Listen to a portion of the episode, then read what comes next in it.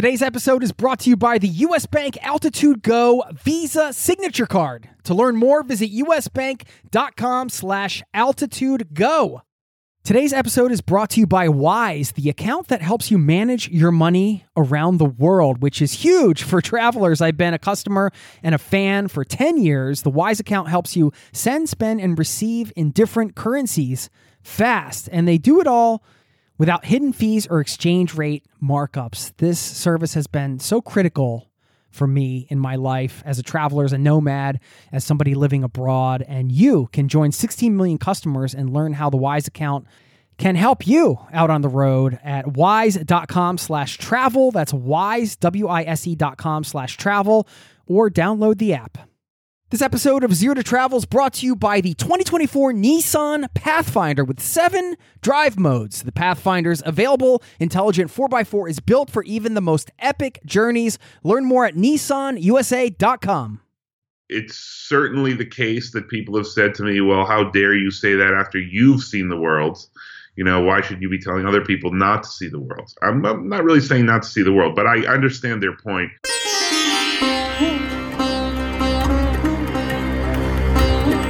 Listening to the Zero to Travel podcast, where we explore exciting travel based work, lifestyle, and business opportunities, helping you to achieve your wildest travel dreams. And now, your host, world wanderer and travel junkie, Jason Moore. Hey there, it's Jason with ZeroToTravel.com.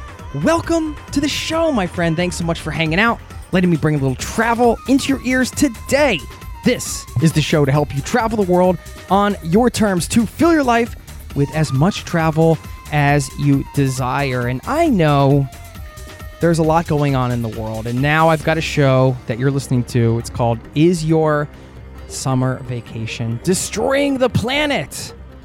Maybe it sounds a little over the top. Uh, really, any vacation you take, is it destroying the planet? This is a very important question. I mean, we want to be good travelers, right? We want to be good world citizens. We want to be good people and treat the planet the way it needs to be treated. So, how can we do that and still fulfill our travel dreams? How can we do that and still see the places we want to see?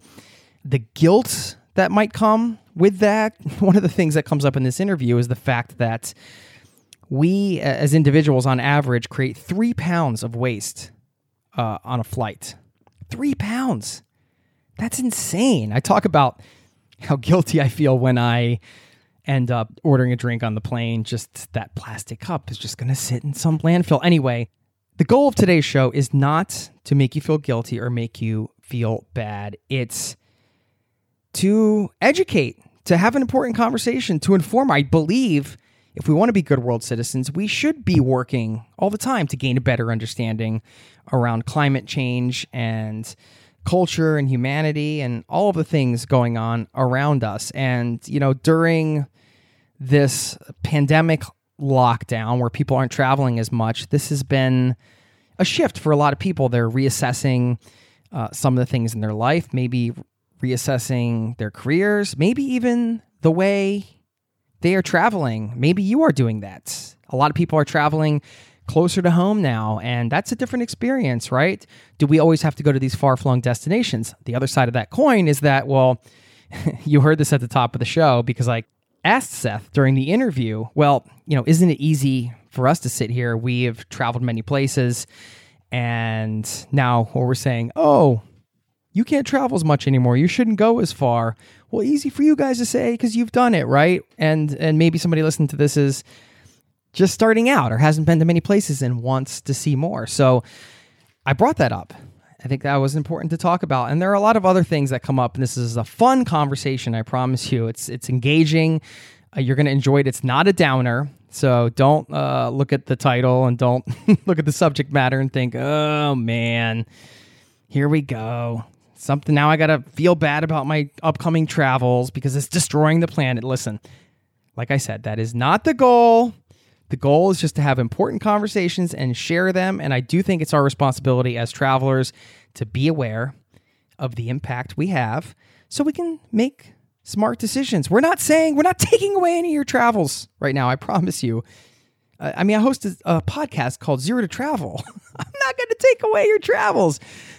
My guest today is not uh, going to do that as well, but we are going to talk about this important topic. And I know you're going to really enjoy the conversation. So please enjoy it and stick around because on the back end, I do have a special shout out for somebody in this community. Okay, let's get into my chat with Seth, and I will see you on the other side, my friend.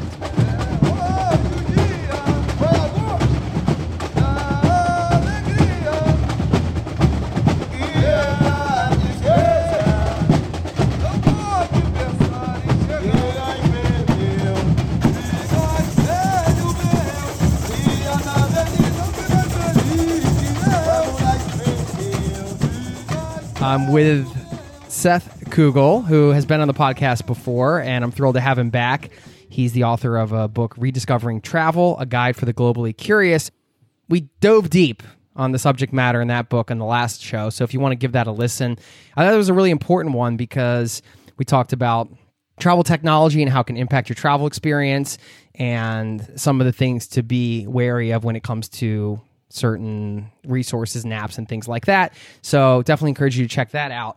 And you know, Seth, uh, he like wormholes into my brain somehow. I don't know, like I like things that I'm thinking about. Like all of a sudden, he comes out with a book about it or uh, an article about it. And you know, lately, uh, I've been thinking a lot about you know more conscious travel and also just making that more of a topic here on the podcast. And I think um, we're going to get into this today. It sounds like Seth uh, had an existential crisis around this as well. Maybe not as extreme as that term, but anyway, Seth, welcome back to the Zero to Travel podcast, my friend.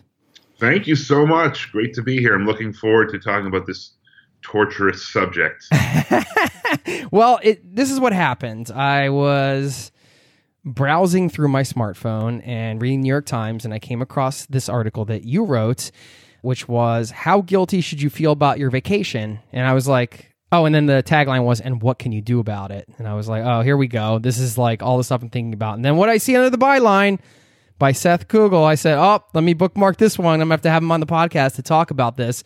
And one of the quotes you said about a paragraph in is like, is your summer vacation destroying the planet? And we can get into some of the issues because we're not just talking about carbon emissions and air travel. There are some other things that you brought up in the article. But I think this is a, hugely important topic, obviously, given climate change and everything that's going on. And we as travelers, like if we're not becoming aware about our impact, the, the, the impact that our travel has, we're not we're not being very good people or travelers, I would say. So, how did this article come to be? We we kind of started getting into it. I said, "No, Seth, you got to save it for the podcast." So, yeah. Um, well, it's a, it's a sort of a little known fact that uh, a lot of the opinion articles in the New York Times are commissioned. They don't just sort of people don't just send in articles to the New York. The people do send in opinion articles to the New York Times, and they often get published. But the editors also have some topic that they're interested in exploring, and then come to people that they know and trust or like or you know or who knows think are think have some unique perspective on it. So uh, an editor at the Times had had been living in England and had noticed a lot of people talking about travel shaming, which is something that actually started in your neck of the woods in Scandinavia, um, talking about how you shouldn't uh, flight shaming, I guess is, is the better way to put it. How flying is such a huge contributor to uh, carbon emissions, and actually not just carbon, lots of other greenhouse gas emissions, and that people it's irresponsible to be flying. One should be getting places other ways. Of course, in Europe you have the train. Uh, which is a great substitute. It's a little harder for us in the U.S. to find a way to get places without without flying. But so they came to me and said, uh, "Well, uh, are pe- should people not be going on vacation, or should people be feeling guilty about uh, sort of uh, should people be thinking that air travel for tourism is kind of frivolous?" And I had thought about that in the past, but not so much. You'll see some mention of it in my book, but it's not something I delved really deep into. And I you know, when the New York Times comes to you and asks you to do an article, you kind of usually say yes. Uh, but as I dove into it and really started interviewing people about things like carbon credits and offsets and things like that, and, and finding out just how complicated this was. I I really did have kind of an existential crisis. Like, you know, as I say in the beginning of the article, I'd, I'd often wondered what it would be like to work for, say, a petroleum company, and realize like you are destroying the planet by the work you do. And then I kind of realized, well, maybe that's what travel writers do too. Uh, as you said, it's not just carbon emissions. There's also a lot of us uh, sort of um, cities that are uh, impacted by over tourism and cultures that are destroyed when big hotel chains come in and buy up their fishing village and, and that kind of stuff.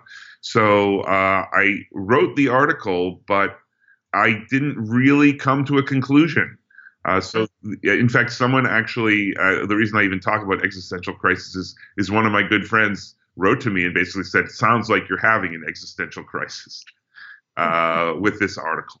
And it's true; it's very, very hard to come up with the answer. Something travel is something we love so much. Like for some people, uh, it's the greatest part of their life beyond, say, their family you know it's it's the biggest joy people have and the world is an amazing place and it is so uh, i think it's the most interesting thing you can do get out of where you you live and and and and find out. I'm more of a people person than a nature person but just see how what kind of crazy ways people are living in other places. It opens your mind to think different ways. It makes you a better person but then you have to weigh that now against the damage it's doing and it's it's very hard to to deal with to think about if it's a big part of your life. Yeah so this is an ongoing existential crisis i guess ongoing. it's like. Yeah, oh, yeah. i mean well, I, I've been thinking about ways to incorporate this into my travel writing. Should I become a, a, a sustainable travel person? Should I?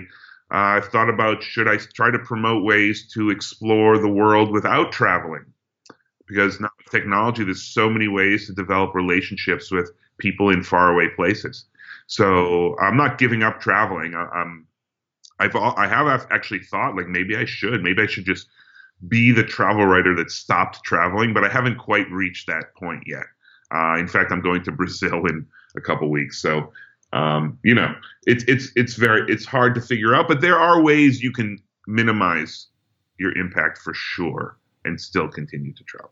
Yeah, and we should let people know, in case you haven't heard Seth's name before, you were the former frugal traveler for the New York Times. So you were, when you say you were a travel writer, I mean you were like full time for how many years doing that column? Six, six, five or six years. Six years traveling pretty intensely, right? And that's not including your pleasure trips. Well, when you're a travel writer that's traveling full time, your pleasure trips are when you get to stay home and just go out to the store. that's true. so I mean, it's interesting. Uh, like like you said when you opened the article and you kind of compared the travel writing profession to working in like a coal mine or something or whatever you said. It's like because it's not the thing that kind of people ever really associate. And I lump in like the travel writers are destroying the planet. This is a huge issue, and this is why I wanted to talk about it. And like I, I mean, you'll hear probably in this rambling conversation. I'm, I'm guessing we're going to ramble a bit that we, neither of us has the answers, but I, I want to kind of talk through some of the issues with you, Seth. And I know you came to some conclusions as, on the article uh, a bit, but of course, any article, you know, your opinions change, you learn new things. It was a, a few months ago now. You just got back from a trip, right? Because I know you were traveling. You didn't actually. Wh- where were you? Were you somewhere last week? Uh, uh oh, I was camping. Oh, okay. camping. You were at a, a uh, staycation. Uh, well, you know, it was a it was about five hour drive upstate New York. It didn't seem like a stay vacation because I live in New York City, and we went up fairly close to the Canadian border um, to a great place called Lows Lake. It's like canoe camping where you go and just you can only get to the campsites by canoe, and it's out on a big long lake. And uh, I don't do that that often. I'm not a big camping guy, but I do have friends that camp once a year, and I go with them. Uh, but even that, you know, we rented cars and drove for five hours. In transportation, I just read this that transportation, this might be only in the United States. I don't know if this is worldwide, but transportation, I think it is the U.S., has taken over as the biggest contributor to uh, climate change, to, to greenhouse gas emissions. This is a tough thing. The thing that I've been thinking about is, you know, as somebody who's promoting travel, for a lot of people, like maybe travel isn't a thing for them, or it's not the end all be all, and it's not something that they necessarily want or need in their lives. But for a lot of people to listen to the show, uh, something about travel, I don't know how it was for you, but at a certain point, I don't know, it was just like, even before I had done it, it was something like I just felt internally I needed to do. So for those people, I want to help them do that. But I also want to create awareness around this topic because I'm sure a lot of people are thinking about it already. And if you're not, hopefully you are after this show. Um, let's start with the the flygskam thing, the flight shaming movement, because one of the things you brought up in the article was, and you just kind of touched on it there a little bit, just talking about your uh, camping experience. I sensed like a little guilt. You're like, well, we drove five hours away, and like maybe you didn't have to go so far. Kind of some undertones in that, like this idea of shame as an emotion. You brought up in the article it being kind of the wrong way to approach the problem. Uh, do you want to talk a little bit about that? Sure. The movement is to make you feel terrible for for, for travel, but uh, I think that the much better way, the conclusion I kind of came to is the much better way to deal with it is instead of just feeling guilty, uh, you should feel like uh, you should take action.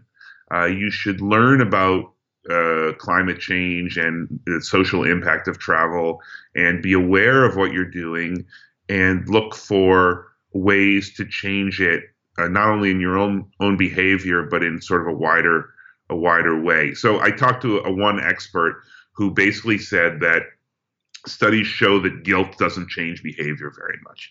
And I, I, know that from my own donut consumption. I feel very guilty eating donuts, uh, but that does not stop me from eating more donuts. Uh, so I slammed two pastries about uh, a couple hours ago. So you know. well, you're you've got great pastries over there. we do. I mean, that I, I uh, we're starting to get some some Scandinavian pastries in the U.S. these days. These coffee shops that you know, claim to be Scandinavian. Anyway, that's totally besides the point. I'd say the overwhelming, overarching debate here, uh, both my internal debate and the debate in sort of the climate change world, is whether individual actions really matter. And of course, they matter a little bit. Of course, when you um, you know if you if you burn coal in your house rather than going solar you are contributing to, to climate change.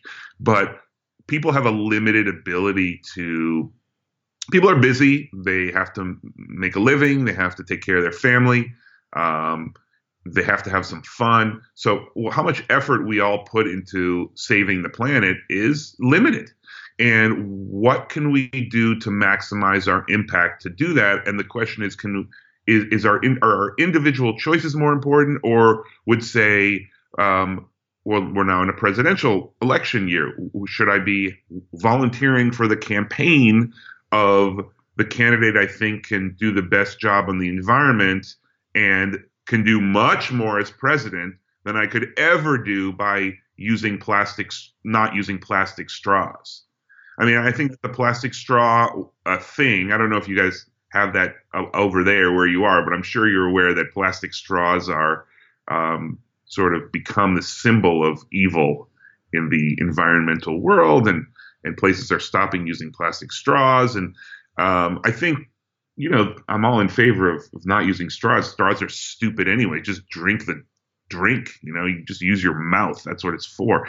But on the other hand, it's a little it's a little exaggerated. I mean, it's it's a way to think like, oh, I'm not using plastic straws anymore, so I'm okay, I'm fine.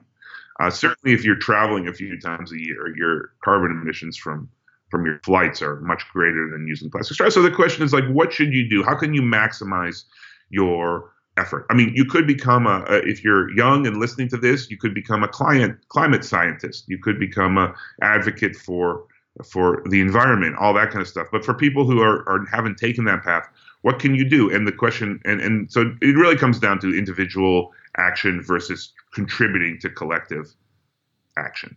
I think the individual actions, of course, matter because uh, then, you know, if everybody gets, I mean, even the plastic straws are a small thing, but if, you know, a million people stop doing it, then that's a million less plastic straws on that day. And that adds up over time, of course. But I kind of the individual actions versus taking a look at like the, the bigger systems or the bigger corporations at play. And I mean, there was actually just an article in the New York Times four days ago that was about airline food waste. And there's a British design firm that has an idea to use banana leaves as part of the solution. I always think about that when you're sitting on the plane and you have this meal. And, you know, I, I feel guilty just getting, I mean, I can't help the guilt thing, man. The shame just comes on. I don't know. Like, I, if I get a drink uh, when I'm sitting in my, um, sitting in my seat on the airline and I'm not using my water bottle, or Lord forbid if I get like two drinks, I've just used like two plastic cups, and now I have all this other food waste. I guess apparently, according to this article, the average airline passenger leaves behind about three pounds of waste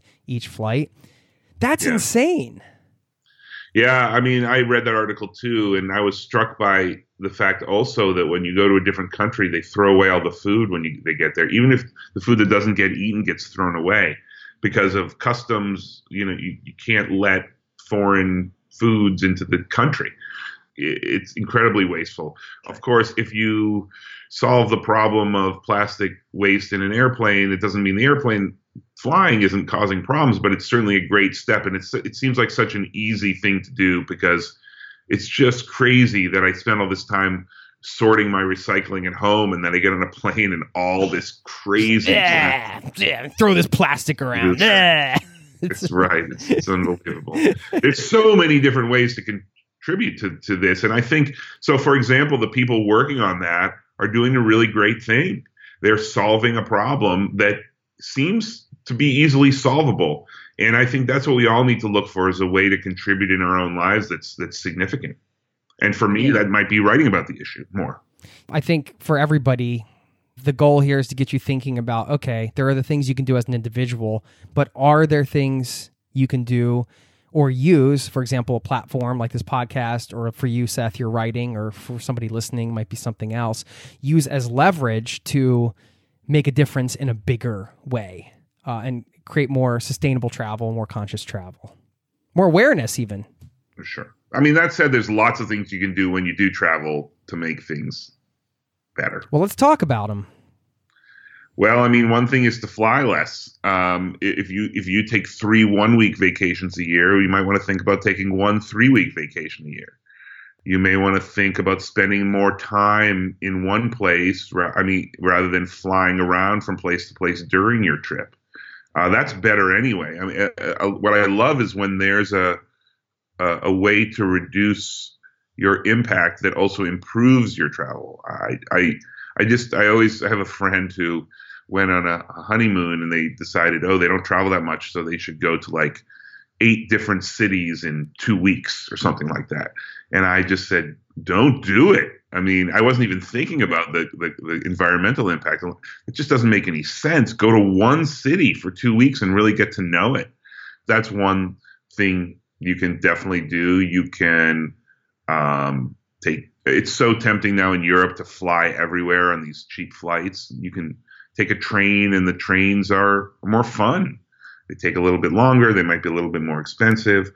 And there's all kinds of, of course, environmentally conscious companies out there, and um, including some airlines are better than others. I mean, just do it. I don't have it on on hand, but you can look up like which airlines have been best rated. There's a lot of things airlines can do to reduce their impact. Some of the um, airline sites, uh, the, the the online travel agencies now, when you book, will actually tell you which airlines use less, you know, fossil fuel than than the other, or which planes are more efficient, and that sort of thing. There's lots of little things you can do. One little thing I think we should all stop doing is counting how many countries we've been to this this just drives me insane. It's like um, it's the it, it doesn't really matter how many countries you've been to when, when you travel. It matters that you go to the places you want to go and explore them thoroughly. Uh, it just uh, there there are travelers who sort of try to to, to hit every country in, in, the world. They try to go to 190 countries or 213 countries, or there's a lot of ways to measure how many countries are in the world, and they just drive me absolutely nuts because they're going to places for like one or two days. They're flying in, they're flying out. They're just wasting everybody's uh, planet, you know, planet essentially. So, you know, being smart about your trips. People will then say, "Well, I have to visit my, you know, my parents every year. I have to fly to see them at Christmas." Well, right, that seems to be something you you shouldn't miss out on. But there's lots of other ways to to travel more efficiently uh, for when it's for pleasure. Not that you wouldn't be visiting your parents for pleasure. You've been traveling for some years now. Do you think that you have the luxury of saying that, knowing that, hey, you've seen a bunch of the world already? Because I can just think back, because I'm of the same mindset now. But I remember when I was backpacking through Europe in 24, I was like this when I was 24, I was like this, you know, I got the backpack. I'm like, I want to just go around and see as much as I can. And yeah, I was doing it by train and everything like that. So that was good. But it was, uh, it was, there was more of a desire to kind of skip around and just see different places and soak in as much as I could. So, you know what I'm saying? Absolutely. Uh, well, and and it's certainly the case that people have said to me, "Well, how dare you say that after you've seen the world?" You know, why should you be telling other people not to see the world? I'm, not really saying not to see the world, but I understand their point. The, the parallel I think about is uh, that we in the uh, in in the United States and the, and Europe uh, have been emitting greenhouse gases for like over a century now, and we're trying to get the developing countries not to do it as they try to develop. So so we're trying to tell India and China, for example, that they shouldn't burn coal and they shouldn't, um, you know, all ha- own their own cars now when we've been doing it for like a century. I mean, things change. We know things now that we didn't know before, or at least maybe we should have known them before, but we didn't. And we can't act like we did before. I mean, uh, you know, go to our diet now you hear about how fruit juice is so bad for you because it's so full of sugar. Well, I've been eating drinking fruit juice for decades too, and I'm I'm, I'm not trying to take away people's fruit juice uh, from them. And now that I've drank fruit juice for four decades, uh, you know things change. Yeah, yeah, I got to travel a lot. Again, I'm not telling people not to travel, but like for example, I there's lots of parts of the world I really haven't been to. I haven't been to Southeast Asia at all been to none of those countries Vietnam, Cambodia, Thailand, these countries people love. And, you know, I'm willing not to go there. Um, I guess that's, you know, that doesn't really sound like much from someone who's been to a lot of other places. You know, you can choose not to listen to, to someone and say, you've been to a million places. Why should you tell us what to do? But as I said, sort of things change and this is my perspective on things. And I guess you can sort of take it or leave it. Sure. Uh, I mean, one of the things that you brought up in the article that I thought was a really good point because it, this leads into the idea of cutting back on travel. You said you talked about sort of the uh, platitudes around travel, like it inspires, it educates, it reduces bigotry, and all those things are true. And we all we all know how much travel can change you. But then you talked about you know uh, not all trips are going to meet those standards. So talk a little bit about that. I mean, it sounds like that could be a good sort of practical uh, tool for absolutely. Yeah, we fall into a, a, trap basically that we think travel is is just such a great thing in and of itself that sort of all travel is created equally. Like, oh, I'm traveling, so I'm I'm increasing mankind's understanding of of ourselves, and I'm uh, learning and growing. And but but certain trips are much more uh, efficient at doing that than others. I think the example I use in the article is like if you're going to the Maldives uh, islands on your honeymoon and you're going to sit around and stick your feet in the pool and uh, just enjoy luxury, well, the Maldives are very, very far from the United States. That's a very, very long flight. You can do very similar things in the Caribbean. Um, so, you know, think about that. I mean, the argument is not, you can, of course, then you can turn all kinds of arguments around and say the Maldives need your money and uh, the economy there depends on tourism. But but that's not really like a cultural exchange trip that's solving the world's problems. So stop saying that travel is so great because you get to live in luxury. There's my um, nephew went on a trip right as I was writing this article. He's uh, 15 years old, and he went on an exchange trip to Vietnam, and it was a really well thought out cultural exchange. And I would not ever tell a 15 year old that they shouldn't go on that trip. That's that strikes me as an incredibly valuable trip when you're young and traveling. Uh, not that you can't do it responsibly, but these are important lessons to be learned. And some people who uh, who are if you're young and you learn about the world through travel, you become a better person for sure. Uh, and that might have a, a, huge impact on what profession you choose. Maybe someone will have a, a, a trip to, um, you know, Australia and become interested in coral reefs by visiting the Great Barrier Reef, or, or, or whatever whatever it is. Uh, so different trips are worthy, sort of have different worths. Um, if you're a doctor and you're going to part of your trip is to volunteer at a clinic when you're traveling somewhere, well, that's obviously you know something better than just going and lying on the beach. Yeah, I mean, with that philosophy too, you could also use it as motivation, right? You're like, all right, I'm going to this on this trip. I know it's a bit of like a luxury trip, but what can I do to kind of offset that? Not in terms of carbon, but in terms of like the meaningfulness behind it, I guess, uh, and making it worthwhile in that way. So it's almost like asking yourself this question: Is this trip worth the carbon footprint that I'm creating? Yeah, yeah, I, and making sure that it is. You know, just just being aware. I think even just distinguishing um, uh, things you do just for your own pleasure to things you do to educate or that might help other people.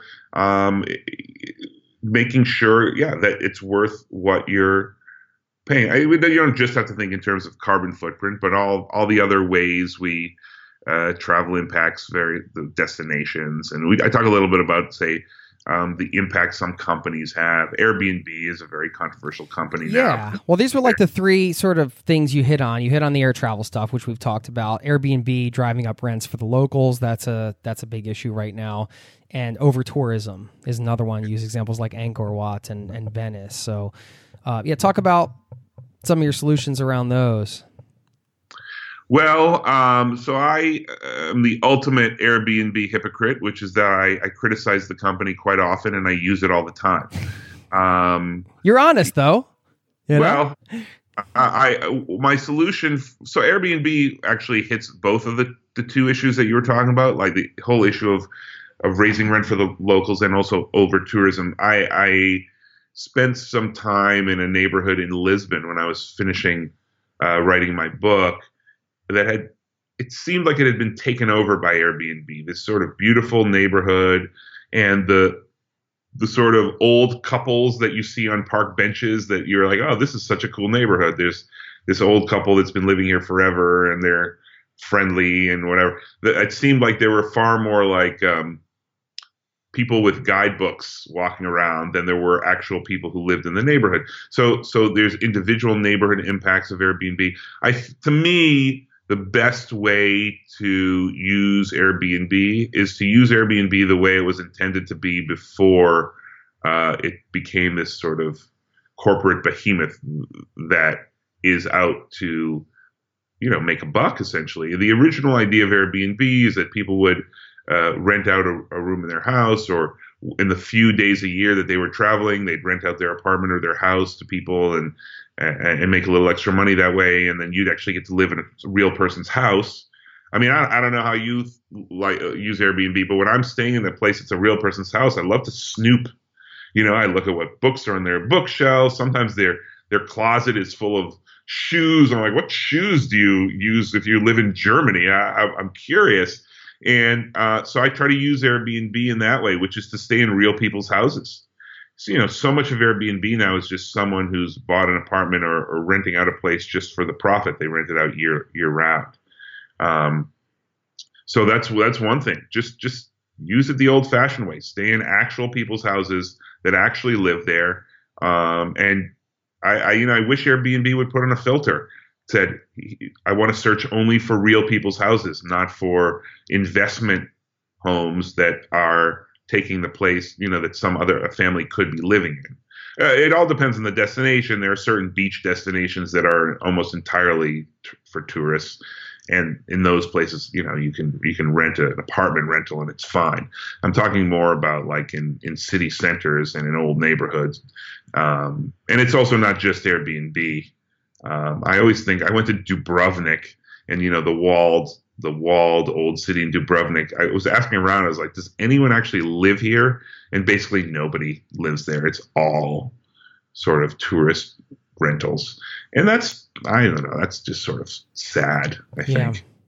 Yeah, uh, the over tourism thing too, like you said, that can contribute to that. But also, um, I know there's been a lot of content created recently around alternative destinations to those popular ones. Now, granted, you know, there's only one Venice, right? There's only one Angkor Wat, so some of those things are, I don't know, some of those articles are a little difficult to navigate because it's you, you can't totally replace one unique spot on the planet. But to their point, you can have a, a different, maybe more authentic experience in a place nearby or that's say similar in some way. Maybe it has also has a lot of medieval architecture and it has museums and things like that but it's it's not something a, lot of, a place that a lot of people go. I mean what are your thoughts around the whole over tourism? Well i've never been to angkor wat. I I was in Venice like for a day when I was in college. I, I don't I don't feel any huge desire to go, uh, and I I guess I would I think the solution there is just to reduce sort of our this bucket list way of of thinking. I think a lot of people go to Venice to say they've been to Venice, um, or it also depends on what you want in a in a in travel. I always promote going to places there where you can interact with people and, and, who live there. And Venice is certainly not the place for that. Um, if if if you love this idea of Venice and have always wanted to go, then I think great, then you should go. Um, but you're not. You just have to realize what you're what you're getting, and I, I and you're you're getting um, almost like a, a Disney World kind of experience. Well, I haven't been there in decades, so I don't really know. But from what I've read, you're getting like a Disney World experience. And I think Disney World is a really interesting uh, sort of thing to think about. I was I was in I did a video in uh, Universal Studios uh, in Orlando, the the theme park, and uh, people love it. People go, and it's set up so that you can just have a purely good but completely artificial time, and that's fine. People are having a great time. The kids are having a great time. It's great, but it is set up for that. It, it, when a city becomes that, that's a little harder. I think about Paris actually. Uh, um, you know, Paris. Some someone said something once to me that really made a lot of sense. Was that, that Paris wouldn't even be Paris without the tourists. Tourists are part of Paris. Like if you took all the tourists out of Paris, like the whole idea of going to Paris is that there's all these people from all around the world experiencing Paris, but yet Paris is still Paris. And uh, France does a pretty good job of balancing its tourism with its culture. Um, and uh, so you, you, shouldn't just be thinking, I only want to go to places where there are no tourists. But it does, in, to me, it improves your, you know, my, my, I say this in the book, and uh, the, the way that people treat visitors is directly sort of inverse to the number of visitors that there are. If you're one of the few visitors that visits a destination, you're just going to be welcomed and treated better than going being one of a million people you know visiting the canals of Venice. And to me, that's more valuable. But I'm the kind of person that likes interacting with people. Um, if you're really super into architecture, and or you really want to have a really romantic time with your partner those are different incentives to travel and you know i guess i, res- I respect that for sure. It's just not my thing. Yeah. I mean a lot of it's mindset and perspective right? Like take the the train example too. I mean if you feel like by not going to venice oh you're missing out on something then i guess you're going to be missing out on something but if you're like hey instead i'm going to take the train here and I'm not going to use a budget airline and I'm going to slow travel. I'm going to meet people along the way. I'm going to see more of the countryside. It's it's the attitude around the choices, I think, as well that can help to define the travel experience and maybe even conquer some of these issues. At least I'm talking it out for myself here in real time. In the article you said, quote, you have an increasing discomfort with the travel influencers who glamorize and idealize travel into a if you don't do this then there must be something wrong with you part of the human experience. Well i think that not eh, everyone i think some people travel because they feel that that's the what they're supposed to do as a human being Like uh, I think we, uh, if you love travel, then you love travel. But some, I think some people travel because that's just kind of what people do on their vacation. In fact, when we think of vacation, we affiliate it with, we sort of associate it with going somewhere. Um, so I, I, think people just need to think about that. What do they really want to be doing? There's a lot of stuff you could spend the money on vacation, but that that's probably not the people listening to your podcast, I dare say. You know, probably your audience is people who really do love travel. Um, so that's just one thing. Like, be sure you actually love travel before before you travel. I, I have a, I have a friend who I always think about who who I interviewed for the book who is just like, yeah, I don't really need to travel. I don't see why people are. He he calls this. He has a friend who who's always trying to basically get him to go places, and he calls her a, a travel evangelist you know people who run around saying you must travel or it's the only way to be a human being. So so for those people who don't don't need to travel at all um, or not that much they can just go ahead and, and, and not travel. But i forget what, what was the question? I not totally... it was just about travel influencers and oh the travel influencers. Yeah. Yeah. So i think that what travel influencers do a lot of the time i mean there's a lot of great travel i don't like the word influencer actually no. because it's it's basically thumbs down on that term. Yeah, I mean, if you look up actually influencer in like Wikipedia, you'll find it's a term uh, invented by marketing campaigns. Yeah. You know, influencer means, means someone who's capable of getting their fans to buy something.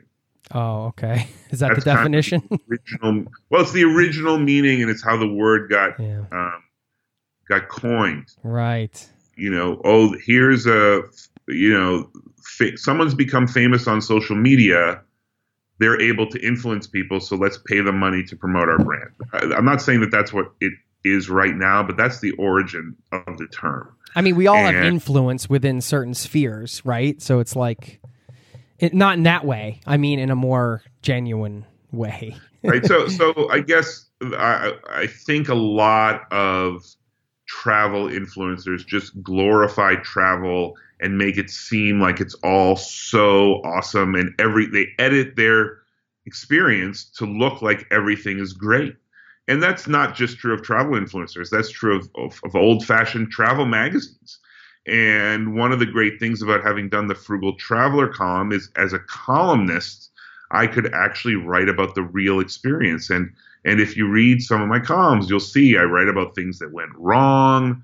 I write about huge mistakes I made, like uh, wasting money and saying dumb things, and uh, and and that's real travel. And and and I don't think we should be painting a picture of travel that's just like this incredibly idealistic thing where you're going to be having a great.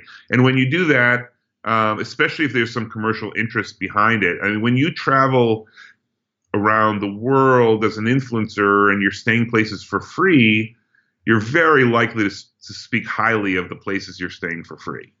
Um, this has always been a problem with, with, with travel writing, actually, is that it's so intertwined with travel marketing that uh, it's hard to tell things apart sometimes. Um, even even the, the best travel publications these days often have to take free trips to make things work.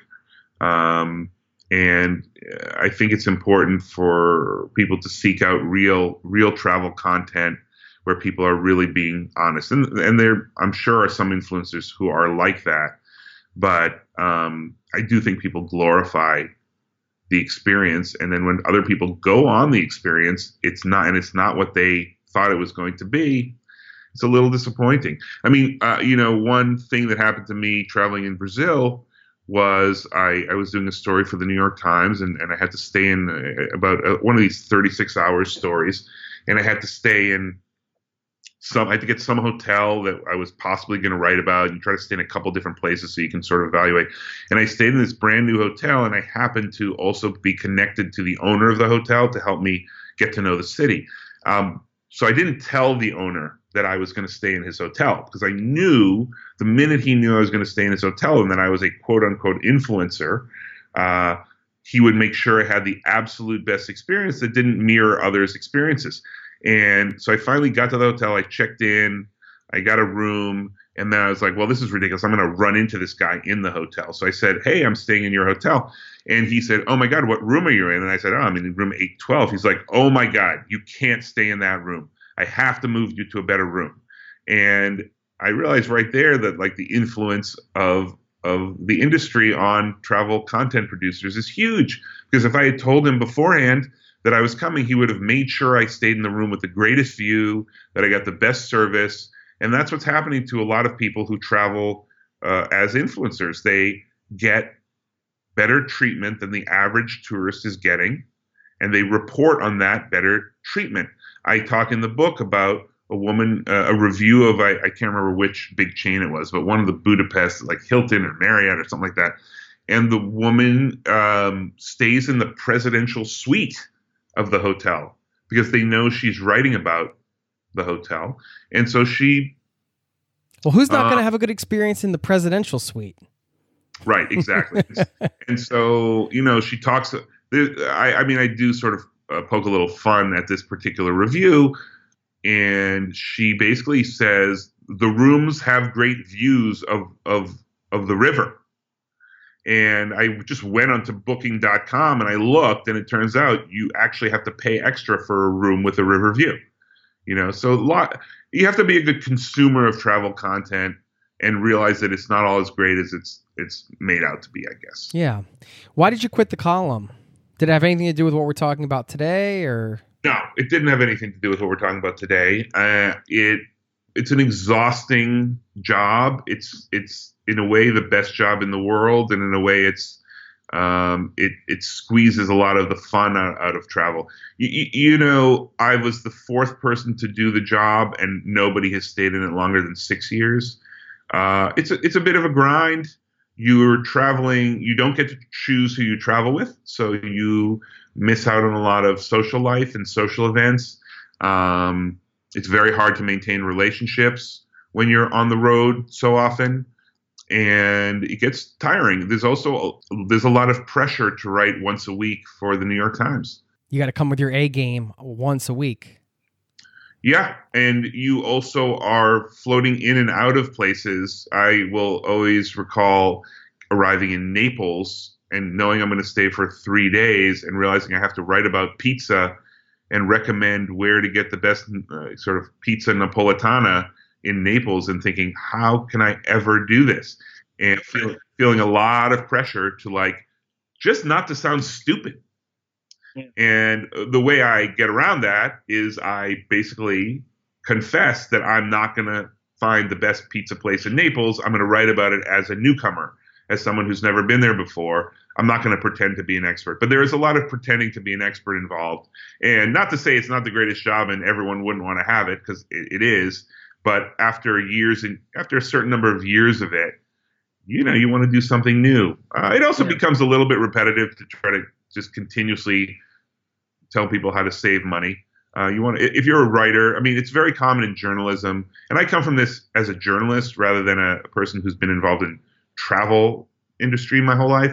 So usually journalists work on things for five or six years and then they, they move on to a new topic. Um, it's just kind of one of the great things about working in journalism. I still write about travel, of course, but I also write about other things now. So, uh, and I, I, find that um, to be to be great. What are you writing about now? What are some of the other things? Well, so for example, I just got uh, I just did a story about uh, the water and sewage system of Medellin, Colombia.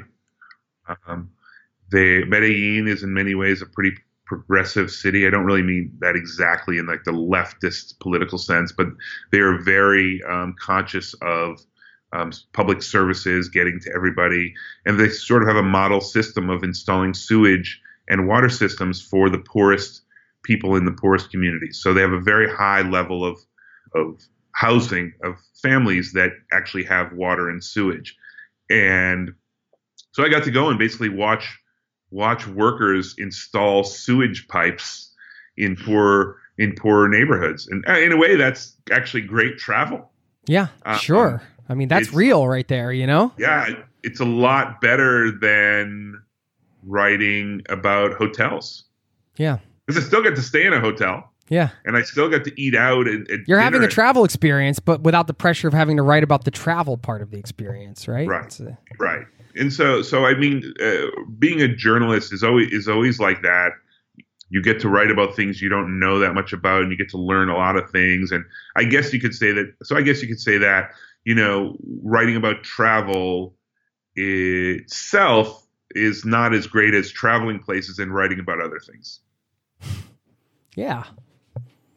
I can feel your vibe on that. I love talking about travel, but I've never really gotten into writing destination type stuff. I like to write about travel as a like kind of similar to what you're doing as eh, with some of your books and things is you know philosophies around it or discussions like this, but not so much I'm personally never gotten to the destination thing, but maybe that's because I'm uh I got two kids and I'm a little homebound right now. So sure think about the people who write I, I know plenty of people who write like travel guidebooks like a lonely planet book Yeah. or something like boy that i admire them a lot That Oh man, what a job. and that is not entirely enjoyable. It's crazy. They enjoy it because I don't think I would enjoy it. My buddy David wrote the Moon Guide to Norway, and we were hanging out like a couple months ago, and he gave me his new updated version. And I was like, I just flipping through it. I'm just like, man, I can't believe you did all this. This is insane. Like, this is an insane project. I can only imagine. I mean, I takes me long enough to just write a, an article, let alone a, an entire guidebook. So here's the last question I have for you. As the former frugal travelers, you said, as somebody who is an avid independent traveler, you've been used to doing it on a budget. I think we both kind of agree in many ways that's the best way to kind of get closest to real travel and what what the people there and all all the stuff that makes travel great um, on that level. Should travel be more expensive to offset this this uh, issue of global warming climate change and all? Uh, I mean, it's a great, great question because the minute you make travel more expensive, that means it's less accessible to people with lower incomes. And we're at a place now where huge, huge portions of the world are traveling for the first time. I'm thinking about the Chinese visiting Europe and, and all that. So it's incredibly difficult question. But I think that one of the, I think experts would agree, and I'm no expert, but just from talking to experts, that things like taxing air travel uh, taxing carbon emissions is the best solution to climate change. The idea that people are going to voluntarily change their behavior without having it cost them more is is not is is sort of Pollyannish. It's not really going to happen, um, or it will happen only with the best sort of. It's a luxury to be able to change your behavior uh, without being incentivized by the government. So in that sense, yeah, I think air travel should be more expensive. Um, I think I put in the article. I think that in in the meantime, I think people should tax themselves. So I mean, one you know, carbon offsets is one thing. You can of course pay a few bucks, and someone will plant some trees somewhere to quote unquote offset your your air travel, and, and that's good. Um, that's a, a piece of things. I mean, to take it to an extreme, you should take whatever your vacation costs and tack on 20% and donate it to political uh, groups and environmental groups that are working to save the planet, essentially. And um, I don't think it would be bad if you know air, uh, if airlines were, were taxed more and carbon emitting behaviors were taxed more, and certainly there was more control over some of the companies that are involved in over over tourism as well. Uh, if Venice it wanted to charge you hundred dollars, I don't know what they they might actually already do this. Some destinations actually charge, you know, just to sort of enter a place. Bhutan is sort of famous for that of controlling their tourism. Um, yeah, I think I think maybe there's no right to travel.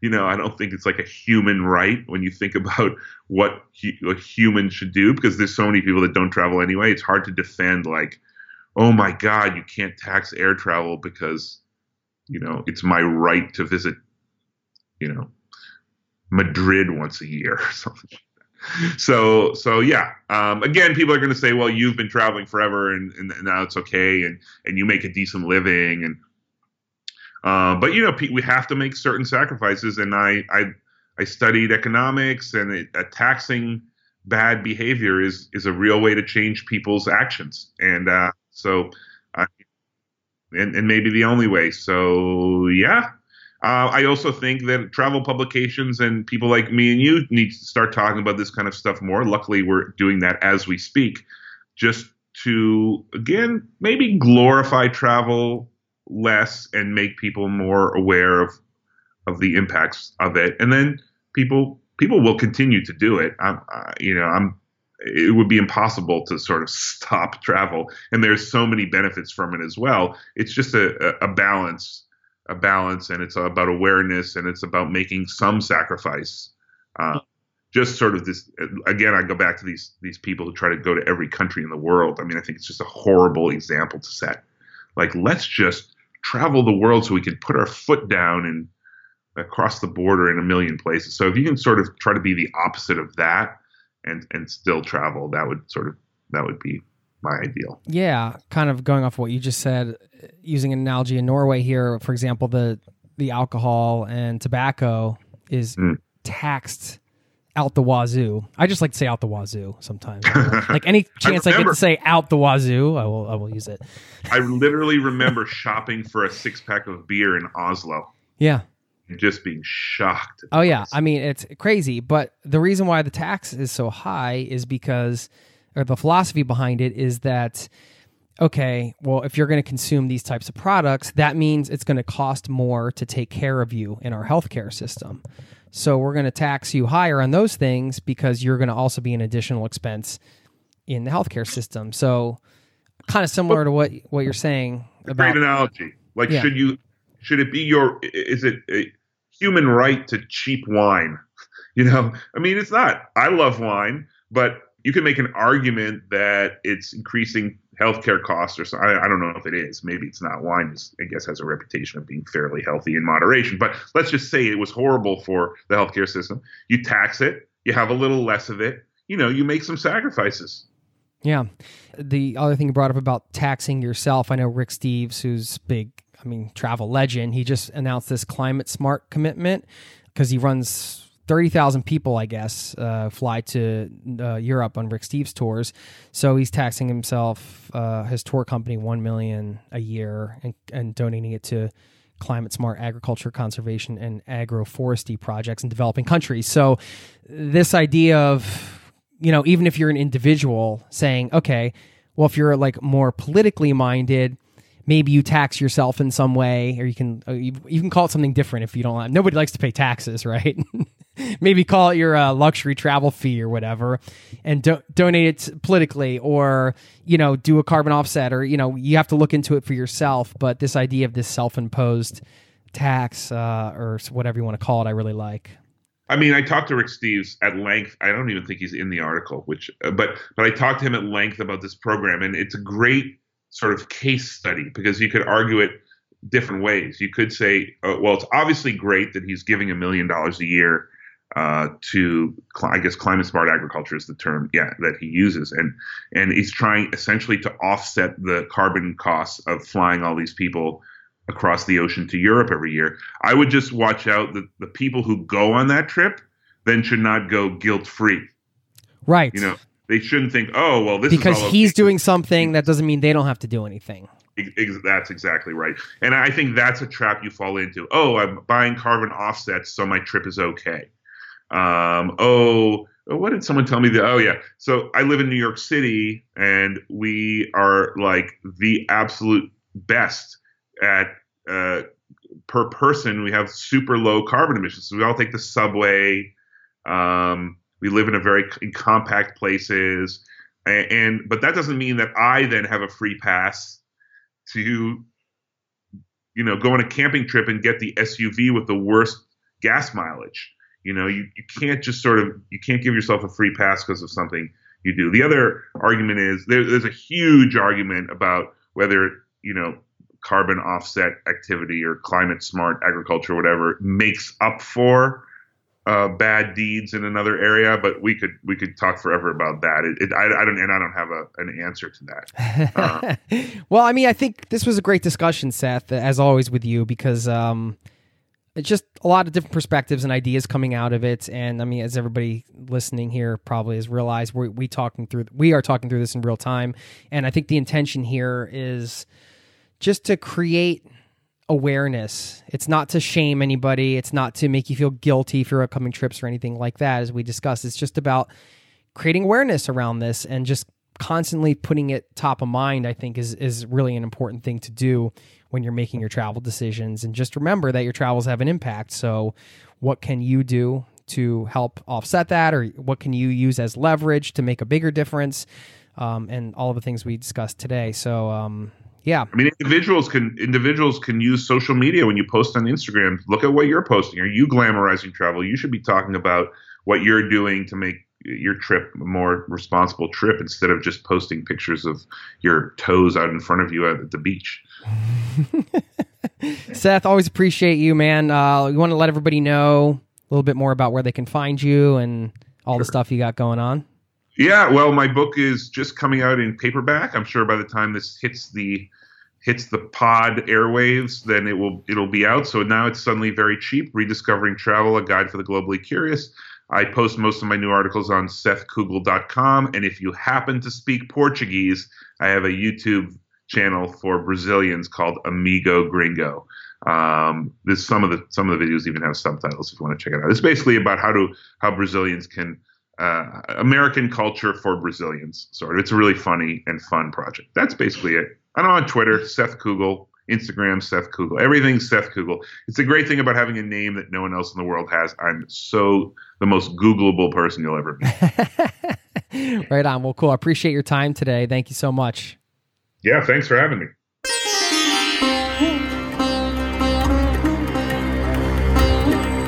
There you go. Thank you so much to Seth for stopping by today's show. This is always an important topic to cover conscious travel, climate change, and how we as travelers can be good stewards for our planet and still get out there and have a good time and explore because you know what I believe, and I'm pretty sure you share these values. Travel makes the world a better place. It just does. You get to meet people one on one from various cultures and backgrounds and religions and everything. It just alters your perspective forever. And I really think it, it unites you with uh, humanity in, in a specific way. For those of you listening to this show, you already know this, or if you haven't done much traveling yet, you I'm sure you have a hunch or you feel that in your soul. Hey, there's something I need to learn from traveling. I don't know why. That's kind of how it started for me in some way. I needed to go and take off and be in the world and learn about the world in that way, experientially. And um, just one individual, so I have my own perspective. That was the thing that I felt like I needed, and uh, travel has brought so much to my life. And just to reiterate the point, the idea behind these types of shows is not to guilt you out of traveling, but is to just allow you to make more conscious uh, decisions, more responsible decisions, uh, we could say, around the things you choose to do when you travel. That's it. Get you thinking. That's all. That's all. I'm not on a soapbox or anything. Just want to share some perspectives, get you thinking. That's my job on this platform, right? And my job is also to serve you. That is my number one job. You, the listener in this community, and all of you wonderful souls listening around the world. Thank you so very much. You know, I'm here for you guys. You can always get in touch. Jason at zero to travel.com is my email address. I've got a shout out to one of you. I got some great emails this week. And yeah, I always like to highlight people's stories in the community. I will get to that in one second. First, thanks once again to homeexchange.com for supporting today's show. Simply put, Home Exchange is a platform, it's a community where you can exchange your home with other people around the world and stay in each other's homes for free. It's the number one home exchange community in the world today, and they have this brilliant points system they came up with. So you do not have to exchange your home with somebody else in the community at the same time. You can travel when you want, they can travel when they want, and when you're in the community, you all help each other out. That's the beautiful thing, right? So if you like the idea of being in a global community like this, you can sign up for free. You only pay their annual membership fee when you do your first exchange. How awesome is that? So you can sign up, you can browse over 400,000 homes, you can plan your next trip, and when you make your first exchange, only then you pay your annual membership fee. And you can get 10% off of that just by entering the promo code 010 for being a listener of this show. Don't forget to enter that promo code because they're going to know I sent you, and you're also going to get 10% off your annual fee, which, by the way, is only $150. I mean, that's like the price of a one night stay in a decent hotel, yet you'll have access to homes around the world and be part of an awesome community. So check them out, homeexchange.com. I'm loving it. So glad they are a partner on this podcast. And thanks to them for supporting today's show. Now, quick shout out before I let you go. Oh, I don't know if it's Sophie or Sophia, but I wanted to give her a high five an auditorial high five. She sent me an email with the subject header, My Life Changing Travel Experience. And she says, Hi, Jason!